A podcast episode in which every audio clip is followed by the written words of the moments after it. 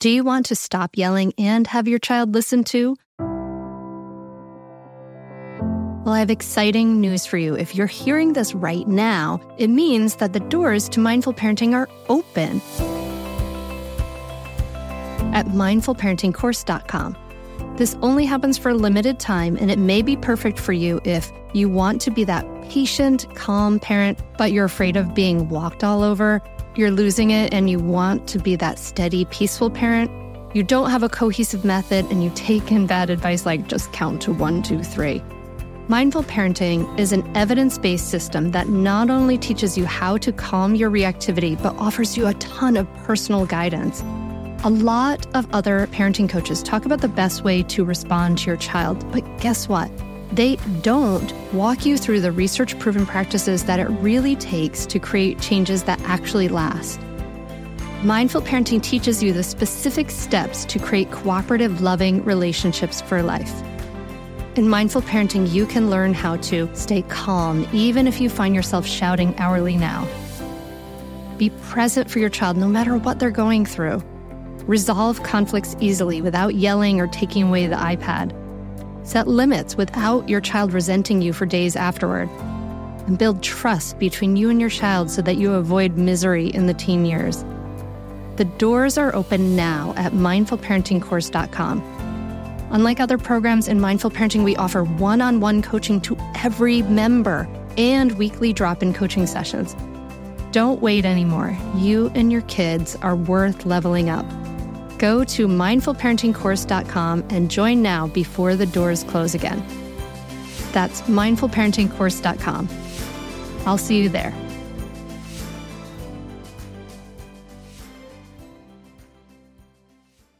And it's not something from the outside, like the world's expectations or your parents' expectations or your culture's expectations of what you should be, how you like what you should achieve, how you should perform in order to be successful. But it's really for each of us to define that for ourselves in ways that are meaningful for us. You're listening to the Mindful Mama podcast, episode number 294. Today, we're talking about untigering with Iris Chen.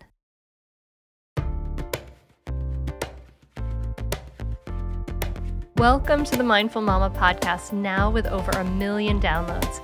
Here it's about becoming a less irritable, more joyful parent. At Mindful Mama, we know that you cannot give what you do not have, and when you've calm and peace within, then you can give it to your children. I'm your host, Hunter Clarke-Fields, Mindful Mama Mentor. I help smart, thoughtful parents stay calm so they can have strong, connected relationships with their children. I've been practicing mindfulness for over 20 years. I'm the creator of Mindful Parenting and I'm the author of Raising Good Humans, a mindful guide to breaking the cycle of reactive parenting and raising kind, confident kids. Welcome back to the Mindful Mama podcast. I'm glad you are here. Welcome, welcome. This is a powerful episode. It's one that has been audience requested by you. And so I'm so happy. In just a moment, we're going to be sitting down with Iris Chen, the author and the founder of the Untigering Movement, and her mission is to promote peaceful parenting intersectional unschooling and anti oppression, especially among Asian communities. And so, this is going to be a really great episode. We're going to be talking about shifting away from authoritarian parenting to more peaceful parenting and in the context of an Asian American family. So, we're going to really be talking about like what is consent-based parenting, all of these things. So, I'm really excited to dive into this conversation and I know you are going to get so much out of it, whether you're Asian American or Asian Canadian or or not or whatever. It doesn't matter who you are. You're going to get a lot out of this conversation and some of the reasons uh, and the research and things why we moved to a more peaceful parenting approach. And I want to remind you that you can see clips of the video from this episode as well as short teaching sessions from me over at the Mindful Mama Mentor YouTube channel. If you have things you want to share with your grandma on Facebook or your mom or your dad, this is a great way to share it because we take the episode where you're listening to the whole, whatever, like hour long audio or whatever, and we break it up into five minute clips, nine minute clips, so that it's really easily shareable with family and friends who you may be wanting to start to understand where you're coming from and maybe your partner. So go to the Mindful Mama Mentor YouTube channel. You can just go to YouTube and search Mindful Mama Mentor. And if you are ready to take this deeper and you want to get the support, the personal coaching, the community that you need to really realize this change in your life, check out the Mindful Parenting membership and get on our waitlist so that you can be there when we open the doors again I only do lifetime memberships. It's the only way you can work with me. I don't do any more coaching at this point. So go to mindfulparentingcourse.com to learn more about that. If you get super inspired by this episode, you may want to head over there and get on the waitlist. And when you do, we will send you some awesome information about the mindful parenting clear method. So go to mindfulparentingcourse.com and let's do it. Let's, without further ado, let's dive into this awesome conversation with Iris Chen. Iris, thank you so much for coming on the Mindful Mama podcast. Yes, thank you so much for having me, Heather. I'm I'm looking forward to talking to you because, uh, like I said, we talk a lot about changing generational patterns here and this is what your book untigering is kind of all about is changing these generational patterns and i love the way that you talk about like in your first chapter you talk about the saying a tiger never changes its stripes and then you talk about how um, you know these stripes can actually you kind of equate them to the kind of scars left behind by wounds and trauma responses and you say that um, instead of recognizing that deep down they do not reflect our truest selves, we learn to define ourselves through them, taking on what are essentially coping mechanisms as part of our identity or personality.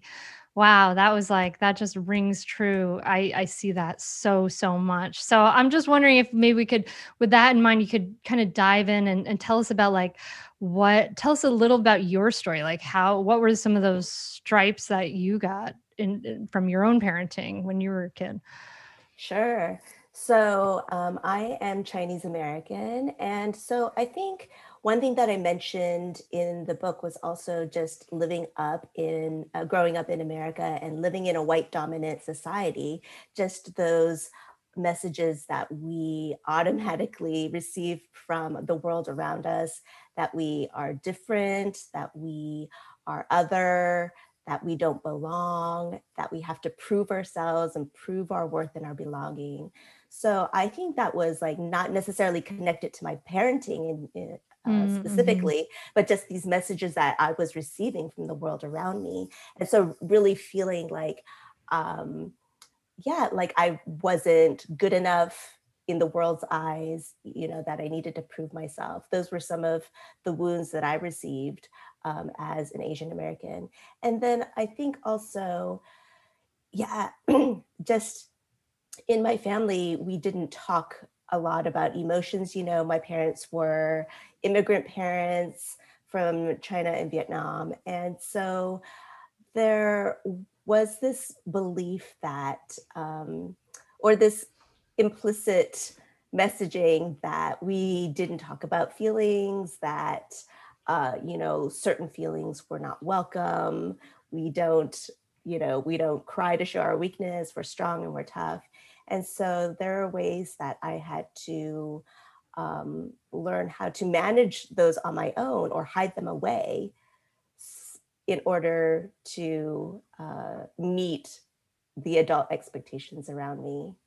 Yeah. And those those were those coping skills, right? Coping skills to grow up in a, a culture that wasn't accepting of you and saying that you're not enough and and coping skills to in a family culture that had its own, you know, challenges. Like we as we understand, like our all our families, they've got their they've got their roses and their thorns. they've got sure. some great things to pass down.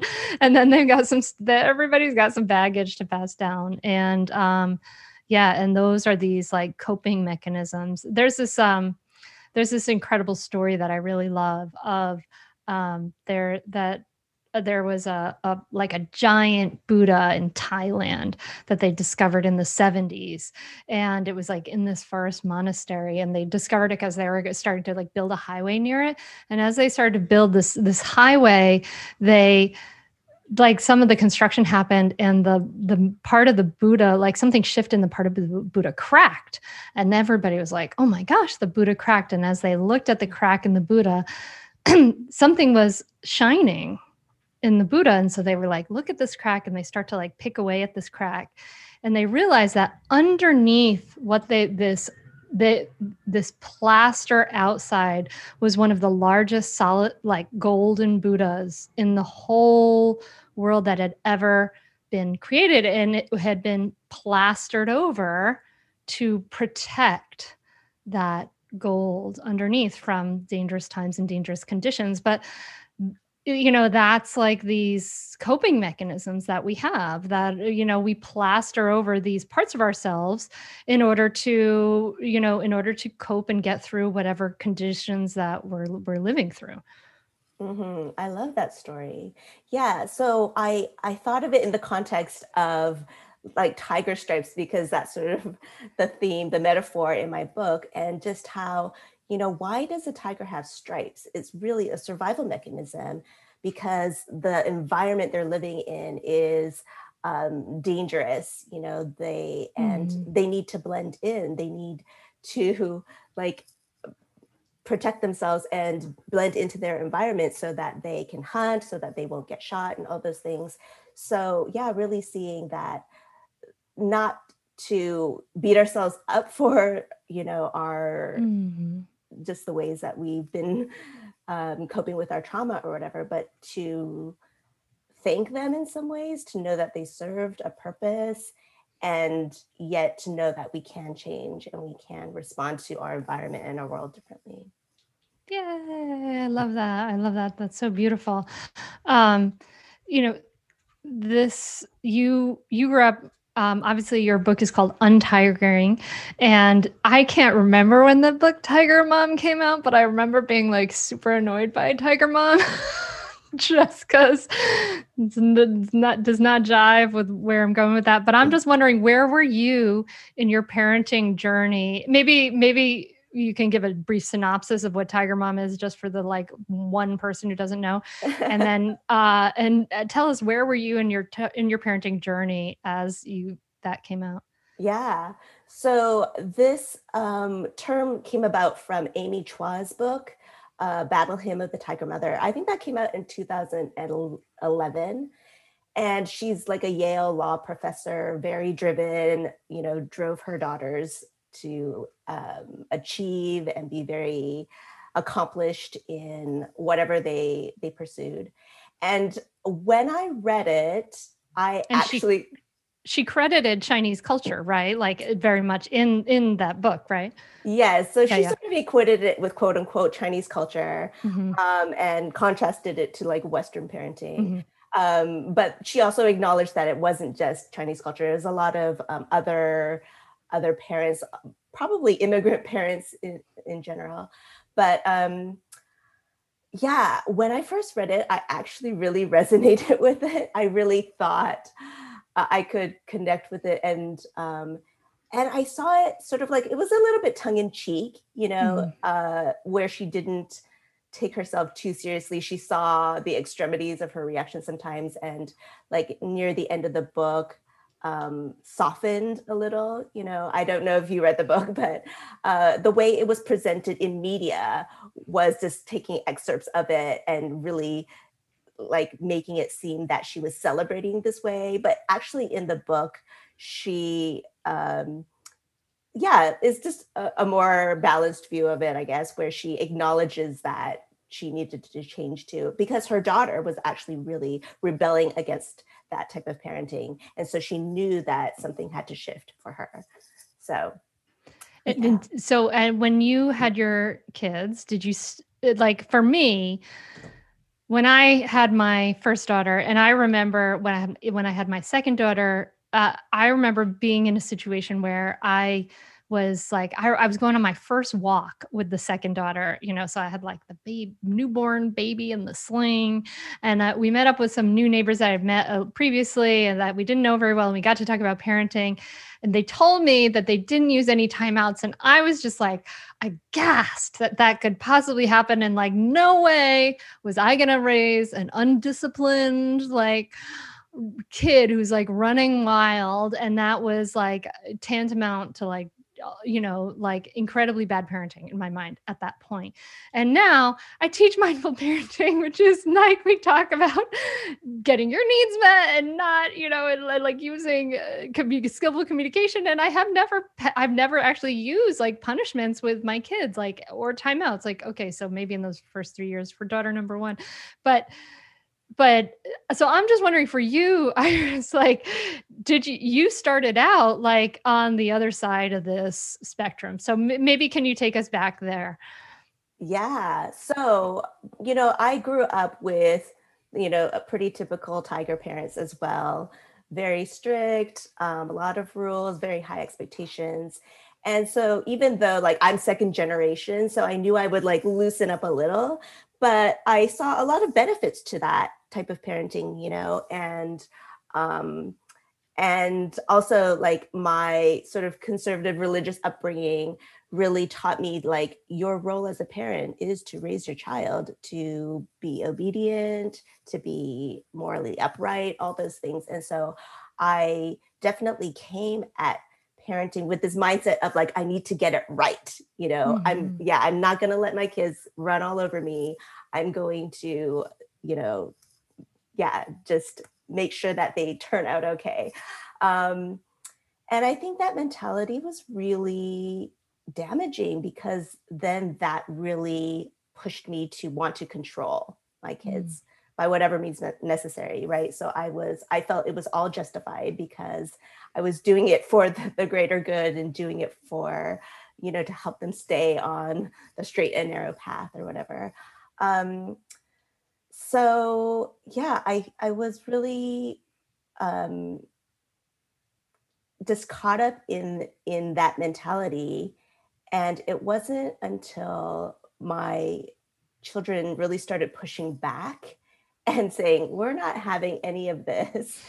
And and of course i as a parent thought well that just means i need to come down harder. You know like okay if this punishment isn't working well let's up the ante and make it even more painful for you. And it was just causing so much conflict and tension in my relationship especially with my oldest child. And so um, i think a lot of it had to do with me just coming to a personal um, breakthrough, I guess, with my own healing in terms of understanding what love was mm-hmm. and sort of deconstructing some of um, my religious beliefs, for one, and really understanding that love is not about control. Love is about freedom and empathy and compassion and grace and all those things.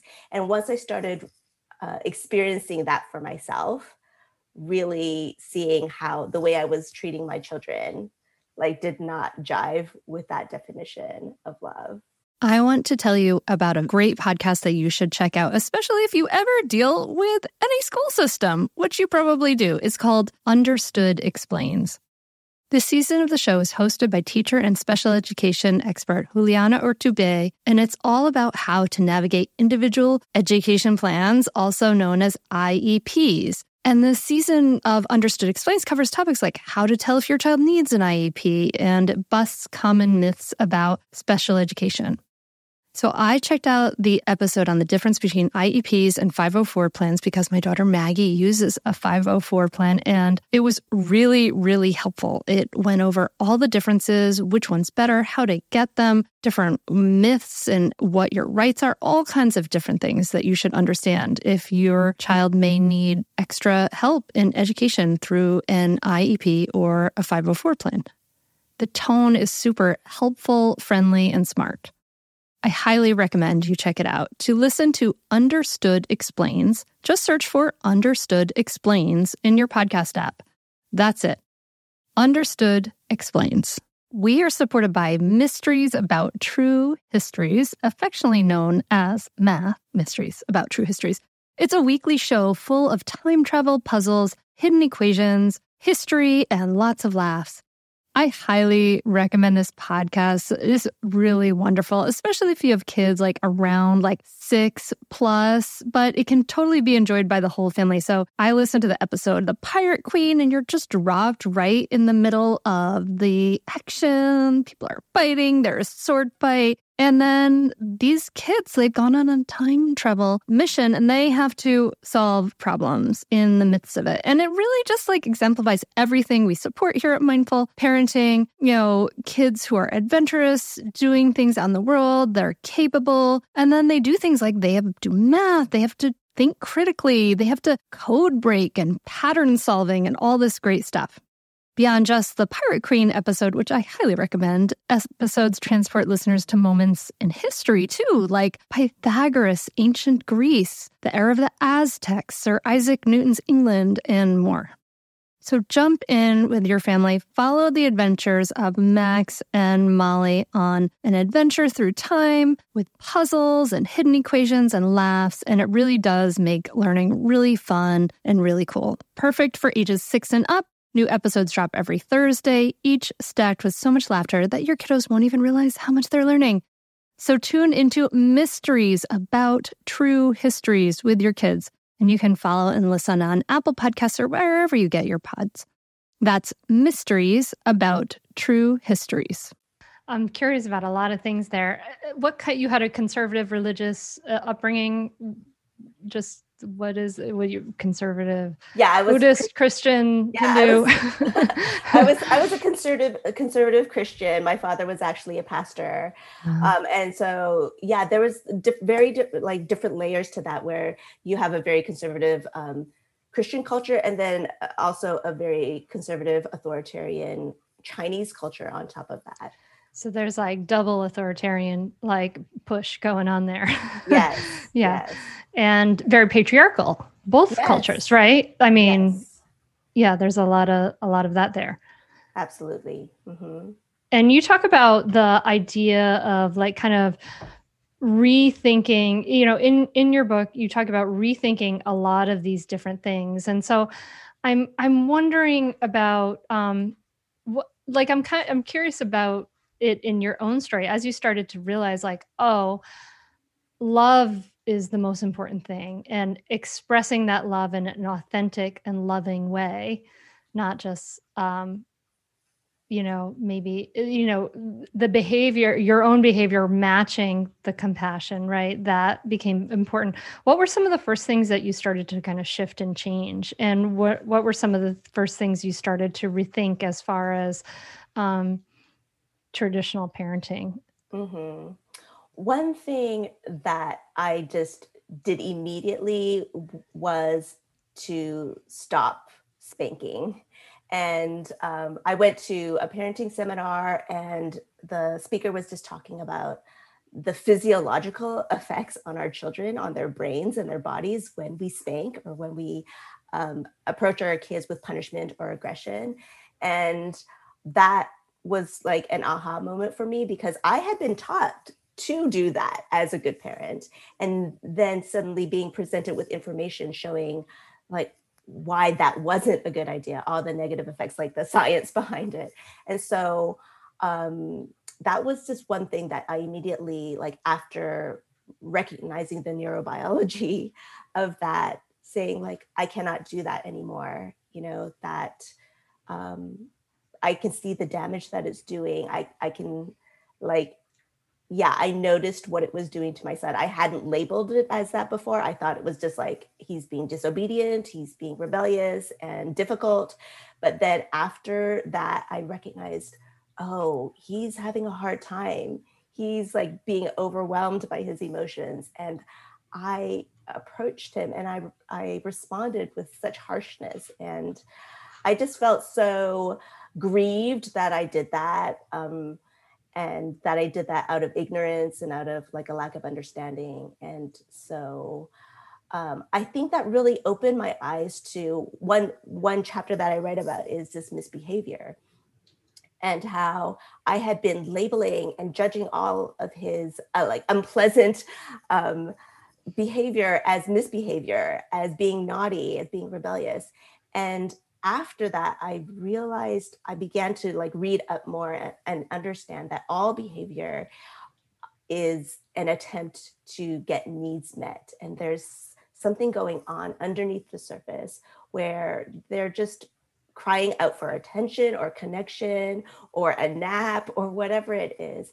And if I can um, view all that with eyes of compassion and understanding and like a little curiosity instead of judgment, then like I can meet those needs. I can approach him with um, empathy and like just connect and i'm able to more readily like get to the root and the source of where those behaviors are coming from so that i think was a huge turning point for me yeah, it it, it does make uh, so much sense as we start to kind of realize that, like, yeah, nobody does anything except to meet their own needs. You know, like that's how why we do things in the world, and um, and kids are are no different. And bad behavior is really like feeling badly, right? Like kids act mm-hmm. badly when they're feeling badly, and and and those emotional needs, you know, hangry, tired, sure. connection, whatever it is. Um, and you talk about the idea of parenting as a, um, a mo- modeling, modeling, of course. And I love that you bring in John Holt's idea of the parenting as not a teacher, but a gardener. um, and so tell us just a little bit about that. Yeah. I like gardening is really about the plant and about the specific plant in front of you and each plant i i'm realizing as i'm killing a lot of my house plants that each plant has its own needs right? Like you're not going to water the orchid the same way you you know water an aloe plant or whatever it is right?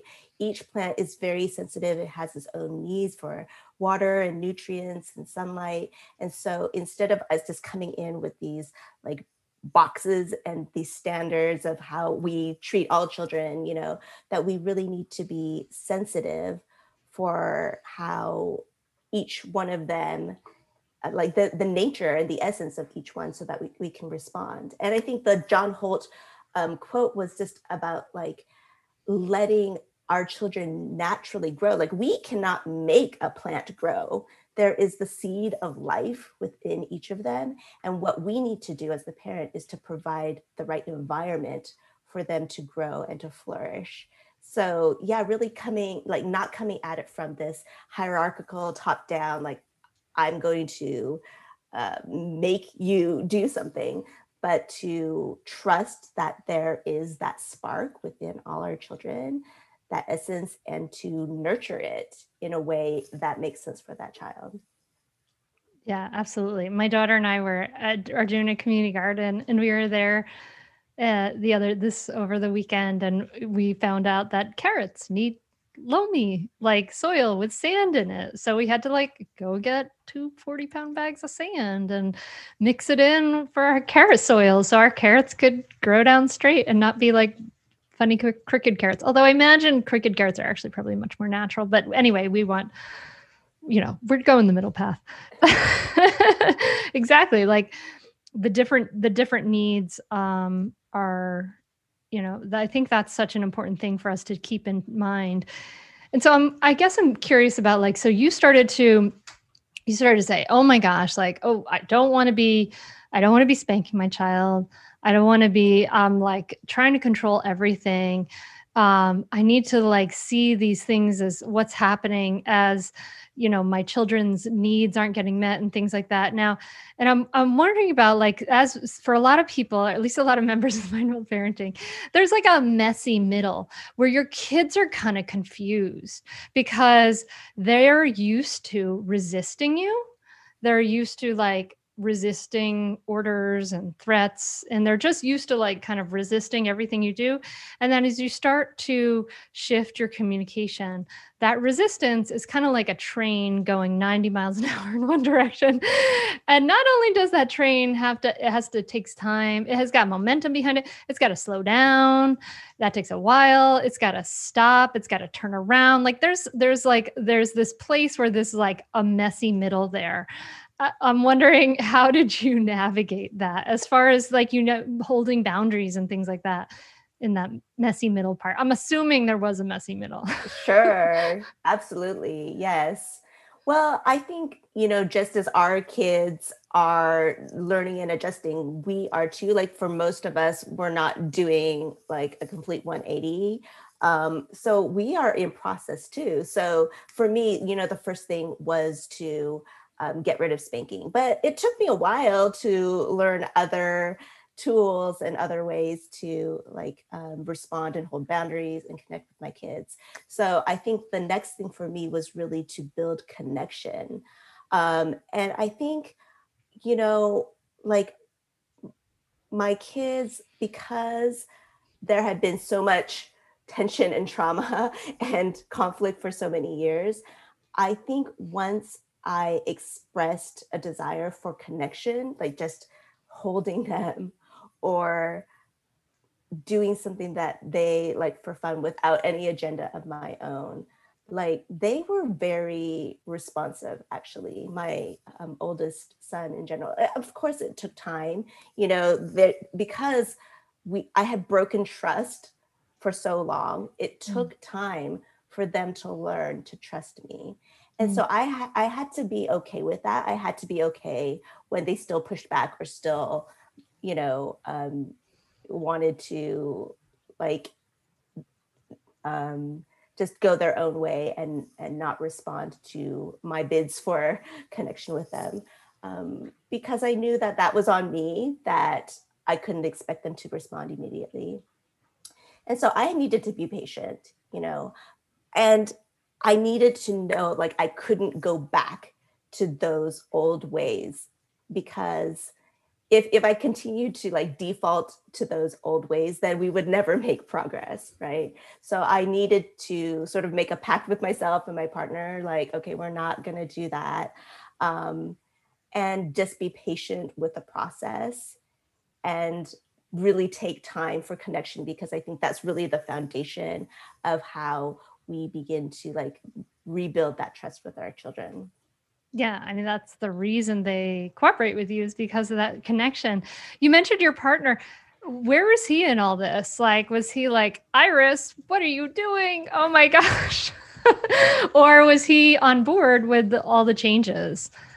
No one told us the truth about parenthood. Why? This is the podcast everyone needed before they had kids because now that those little ones are here, whew, there is a lot to unpack.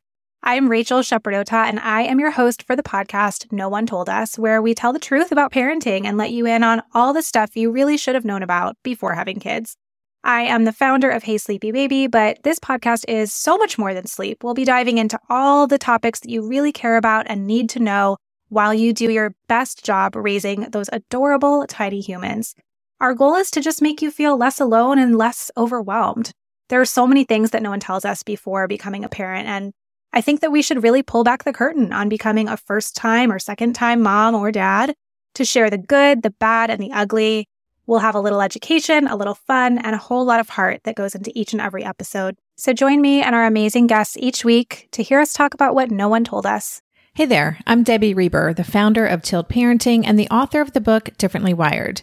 The mission of Tilt is to change the way neurodivergence, whether that's having a learning disability, having ADHD, being gifted, autistic, or some combination of all of the above, is perceived and experienced so differently wired kids and the parents like us raising them can truly thrive.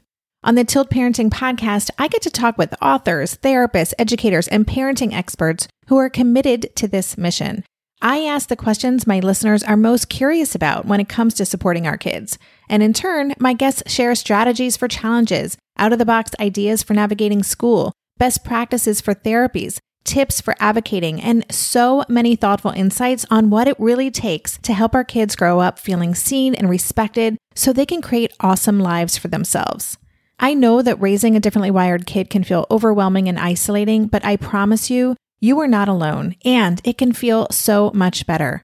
If you're on this parenting journey, come listen to Tilt Parenting. Together, we can shift this paradigm and show up for our exceptional kids with hope, possibility, and joy. His personality is much less controlling than mine. So I'm, you know, like that tiger parent that wants everything in its spot. And um, so, but I was the one who approached him first and told him, you know, I'm not going to um, spank anymore. I didn't expect him to make that same commitment, um, but that was a commitment that I made. And then as we talked about it, he was really on board with it as well. And so I'm so grateful because we were really on this path of like deconstructing our o- old ways together. And of course, it was like different things at different times. Um, and we try to like hold ourselves accountable, you know, like if uh, he observes me doing something that um, you know isn't respectful that he would feel the freedom to approach me later and talk about it and i feel the same way with him. And so there was really like this this dialogue about it. And so I, I am very grateful that we were able to sort of like journey on this together because it's really hard if you don't and i get a lot of questions about that a lot of times. Yeah. Yeah. But what i'm hearing from your story anyway is that you didn't have expectations. You didn't expect him to just change his mind immediately because you had which is logical and emotionally intuitive. And you also it was a dialogue. And i yeah. think that those are some takeaways that for those listeners who are saying my partner is not yet on board, I have learned a lot more than my partner has. What Iris is saying about no expectations, like don't expect somebody to just change their mind just because you do. And to have a dialogue and that dialogue just as you know with your kids it needs to have, be connected you know it needs to have understanding of what's where both sides are coming from yeah i think one thing that you know just as you shared that in in my process is like because i i had been a tiger parent and so just as i was learning and as i was processing having that conversation with him so it wasn't that i had done all this learning and i was over here and trying to pull him along mm. it was that as i was learning and as i was like wrestling with these ideas to talk with him about it so that we could like more closely walk through that together. So I wasn't like an evangelist in a way. I wasn't trying to mm-hmm. convince him of something. I was working through it in that process. And so, you know, maybe as we are learning and reading up on articles um, to approach it from a place of a learner and to approach it with our partners or the grandparents or other people from that position also. So not as you know somebody an expert who you know has all the answers or believes this is the only right way but as a learner yeah, I really appreciate that. Yeah, I, I, think that I can relate to everything you're saying, Iris, where I'm like the, you know, it's so funny because everyone says, oh, you teach mindfulness, blah, blah, blah. And I, I need those tools so much because I'm definitely the, the more like reactive one, the more energetic one, the more like controlling one. And my husband is like kind of chill naturally, which I'm always been a little jealous of. But he he's got his things too. But anyway, um, so yeah, and it was like a dialogue as we went along too. So so make it a dialogue, dear listener. Um, and so you talked about also like redefining uh, success, and I'm wondering if you could talk about what what the definition of success in parenting was for you kind of before and then what do you what do you see it as now Mm-hmm. So I thought, you know, to be a successful parent and to raise successful kids meant that they did what I told them to do and obeyed me, and that, you know, there's like no conflict. Everybody just stays in their lane. and, um, and and i think especially with a lot of parenting so much of it has to do with school because especially if your kids are school age um, that's their life really and uh, in the chinese american um, community especially at least the one I grew up, you know, academics and schooling is a big part of life and is a big part of parenting. And so I know that there's an emphasis on that in the Asian American community. And um, I, like a few years ago, I began unschooling. And that was sort of part of my journey um, with peaceful parenting to just learning to see each child as in an individual human being with their own desires and their autonomy and needing to respect that and um, discovering unschooling which is just life learning consent-based self-directed life learning for our children and so i think now i see success i use the quote from maya angelou where she says success is um, liking who you are, liking what you do, and liking how you do it.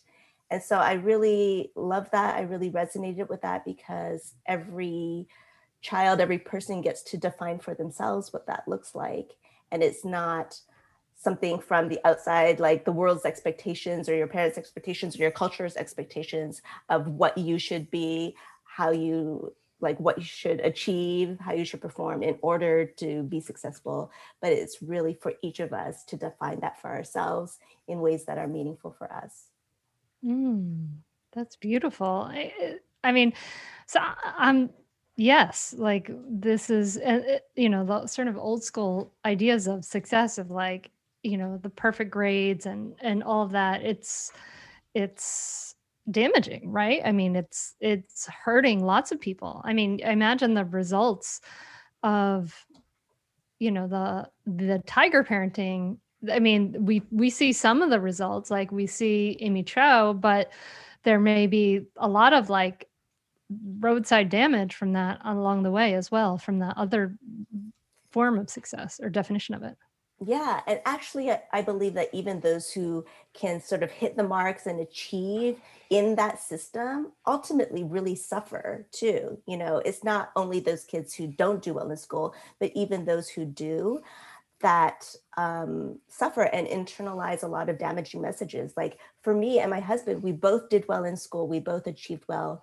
and yet there were a lot of things where we thought that our worth was based on our achievements and our you know whether that's grades or the school that we went to or our salaries and all those things. And and fear of failure you know n- being afraid to take risks and to to try new things because we felt like there was no room to fail. We always had to get the A, you know. So there's a lot of um, ways that even those who do achieve in that system are, you know, have lost themselves. And, and a lot of um, people who have gone through that tiger parenting way and like maybe are now doctors or in business or engineers, like maybe they find out that this is not what I want to do. They get to a place in their life where they realize they've been following everybody else's goals for themselves, everybody else's desires and expectations, and they've lost a connection to themselves and what they really want for themselves. So, yeah, it's not just those that are, uh, you know, the the roadkill on the side of the street, right? But is those that make it to the end too and decide that that's not good for them. I'm curious uh, now, what do your parents think? what you've written a book untigering you've deconstructed a lot of things from our culture and from their culture what, have they gone along on this journey with you as a dialogue, or have there been bumpy moments?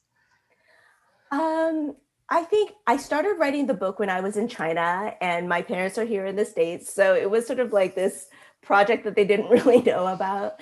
Um, and, you know, I think my parents have gone through their own untigering process, as many, you know, people have. And as they get into like the grandparent stage and all that, like, I'm eight years older than my brother. So even the way my brother was raised was different than the way my sister and I were raised because we had just moved like my parents had just moved here from the states we're new immigrants and so like for my brother he got uh, different parents than i got essentially in some ways and so i don't think that's a bad thing i think that's a good thing that they were in process and continuing to learn and do things differently um, and i think yeah, my parents are learning to um, just respect my story and give me space to say it. So, like, they don't really read things in English, and I don't think they follow my accounts or listen to my podcasts. So I don't, re- I don't know how much they know of what I'm sharing, or, mm-hmm. um, but I, they were very supportive in me publishing this book, and so I'm, I'm grateful that they gave me space to share my story. And even though it was probably uncomfortable for them to, um, you know, be to have some things exposed or whatever, I'm really grateful that they gave me space to do that and are supportive. Mm. Wow. Do you know if it's going to be printed in Chinese? I am. I do want to get it translated. It's actually a huge cost. I had no idea. I'm looking into it, but mm-hmm. translation is very expensive, and so I'm I'm looking to do that at some point. Hmm yeah um, raising good humans was i guess translated into chinese. Oh, and I, I i don't know i've heard i heard there was like there was like the request and the thing that came through the publisher but i, I don't i don't have a copy of it like in chinese in my hands but i'm i'm really curious about that. Now another thing i'm curious about just um i all this, you know, you grew up in an, an authoritarian culture, uh, a patriarchal culture, you know, um, conservative Christian culture. All of these cultures have another thing in common, which is this view of the mother as the like self sacrificing mother. Like the highest form of good is that you sacrifice yourself for the good of your children. And it just, which drives me bananas. Like I hate that whole thing. It's so, it so stems from a patriarchal culture when women's only value was as as child bearers, child raisers, and servants for men. Um, and and it's not helpful for kids it's not helpful for moms so i'm wondering about this piece you know like what i mean it could be it could be that like that feeling of like i have to sacrifice for my kids can transfer into this type of more connected parenting. You know what I mean? Where your needs aren't necessarily getting met, but now you're saying, oh, I have to look at what my kids' needs are. So I'm curious about what was your um, what was your process with that piece? Mm, that's a good question. I definitely bought into that and um, because of sort of like my tiger parenting tendencies is like i want to know what the right answer is and whatever that is i'm going to do it 100% and so believing that it was my responsibility to be a good wife and a mom like i left my career i became a full-time stay-at-home mom i did all those things. And i think um, I think there can be beauty in that if it's something that we mindfully choose, right? Mm-hmm. It's, it's an option. But when it's like the only thing that is offered to us, or um, yeah, then it becomes very oppressive. And so I, as I got older and I was sort of feeling, you know, maybe a midlife crisis or whatever, feeling lost, I realized that I needed to get back like get connected with myself again and not that identity as a mom or a wife or whatever but who was i? And i think like starting to write starting to blog was part of me sort of reclaiming my own passions and to uh, like express myself as a full human being. Whereas before it was just like okay i have these roles um, i'm i'm giving giving giving giving.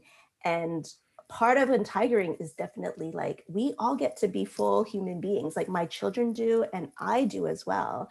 So there's definitely this idea of boundaries where um, because i i so respect my children i also need to learn to respect myself. So it's not this like doormat or you know we let our kids get away with everything. It's like no i have needs too.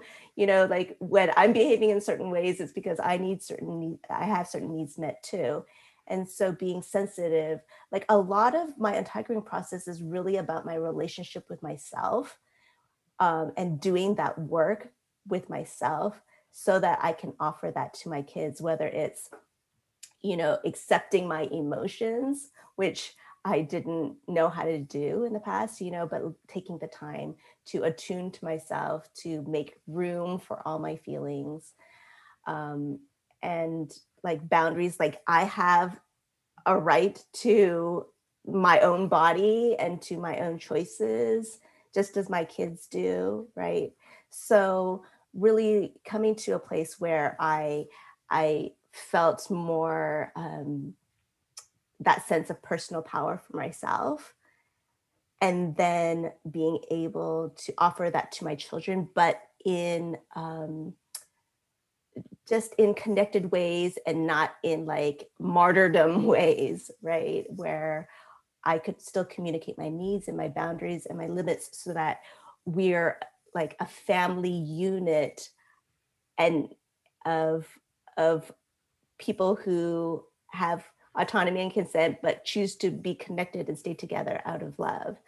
So, yeah, it's been a, a huge journey for me to just become my own person and to like shift from those gender roles that were expected of me. Mm. Yay. Yay. so just I, I love all this and I, I think your book is wonderful. Do you, uh, do you have any final words of advice for somebody who's maybe listening maybe even a, a parent who you know an asian american mom who is starting to wrestle with these ideas and starting to question and starting to rethink things? Yes. I mean i I'm so grateful that I had the opportunity to write this book because I really wrote it from the perspective of an Asian American.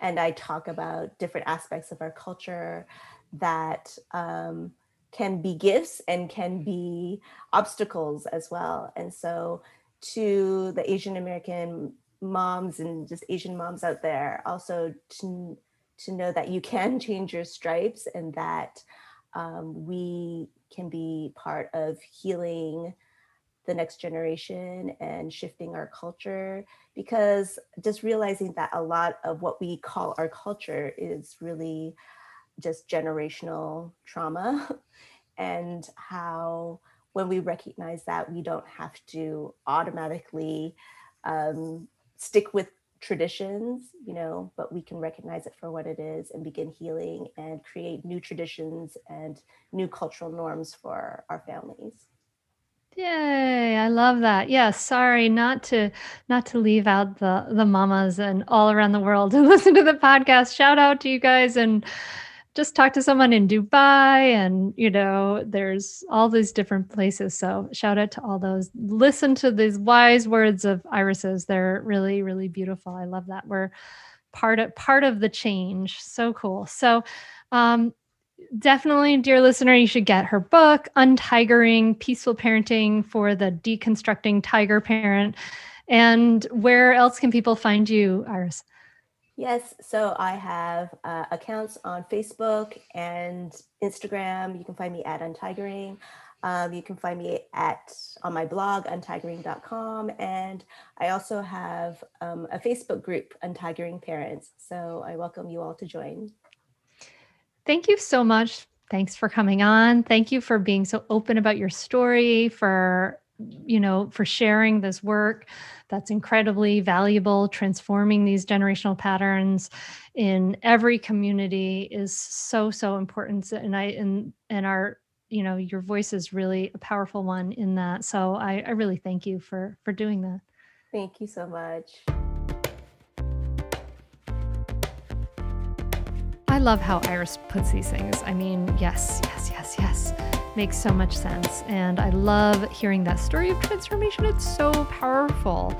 It's amazing. I love hearing these stories. You know, I get to hear these a lot because in the uh, Mindful Parenting membership, these transformations happen. Sometimes people ask about their partners. And what I see with the partners is that oftentimes a wife may join mindful parenting, and it doesn't matter, of course, what gender the parenting partners are, but the husband or the spouse may not be on board totally yet, but as the members get like that support, as they get that personal coaching, as they get that community support, as they get those tools and skills that they need, and they really make this transformation, their partners start to say, huh, what's going on with you? How do I do that? And it really changes the whole family dynamic. It's so, so powerful, so cool. So if you are interested and want to learn more about it, want to get on the waitlist, go to mindfulparentingcourse.com and we'll send you some information about the mindful parenting method.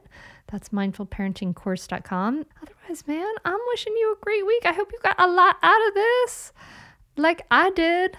I would love to see where you're listening to it. You know, I love seeing when you tag me in your Instagram stories. Those are so fun. I want to see what are your takeaways. Is this something that that spoke to you? What are your takeaways? I would love to know. And if you're a longtime listener, please make sure you leave a review on Apple Podcasts. That's such a powerful way to share the whole podcast. You know, there's a lot of podcasts out there now, but we're going strong and it's because of you. So I want to just thank you for the reviews you've left and the support and the way you've shared the podcast. It makes such a big difference and, and you're part of a movement transforming generational patterns. And I love that. So my heart goes out to you, dear listener. Thank you. Thank you for listening. I wish you a peaceful, beautiful week. We have our Friday podcast now too. So I will be here on Friday answering the question Is parenting instinctual? So, we're going to be talking about that on Friday in a short little mini mindful parenting bite. Look for that in your podcast player. And I wish you a great week, my friend. Talk to you soon. Namaste. I'd say definitely do it. It's really helpful. It will change your relationship with your kids for the better. It will help you communicate better. And just, I'd say communicate better as a person, as a wife, as a spouse. It's been really a positive influence in our lives. So definitely do it. I'd say definitely do it. It's so worth it. The money really is inconsequential when you get so much benefit from being a better parent to your children and feeling like you're connecting more with them and not feeling like you're yelling all the time or you're like, why isn't things working? I would say definitely do it. It's so, so worth it. It'll change you. No matter what age someone's child is, it's a great opportunity for personal growth and it's a great investment in someone's family. I'm very thankful I had this. You can continue in your old habits that aren't working, or you can learn some new tools and gain some perspective to shift everything in your parenting. Are you frustrated by parenting? Do you listen to the experts and try all the tips and strategies, but you're just not seeing the results that you want? Or are you lost as to where to start? Does it all seem so overwhelming with too much to learn? Are you yearning for a community of people who get it, who also don't want to threaten and punish to create cooperation? Hi, I'm Hunter Clarke-Fields, and if you answered yes to any of these questions, I want you to seriously consider the Mindful Parenting membership. You'll be joining hundreds of members who have discovered the path of mindful parenting and now have confidence and clarity in their parenting. This isn't just another parenting class. This is an opportunity to really discover your unique, lasting relationship, not only with your children, but with yourself. It will translate into lasting, connected relationships, not only with your children, but your partner too. Let me change your life go to mindfulparentingcourse.com to add your name to the waitlist so you will be the first to be notified when I open the membership for enrollment. I look forward to seeing you on the inside. MindfulParentingCourse.com.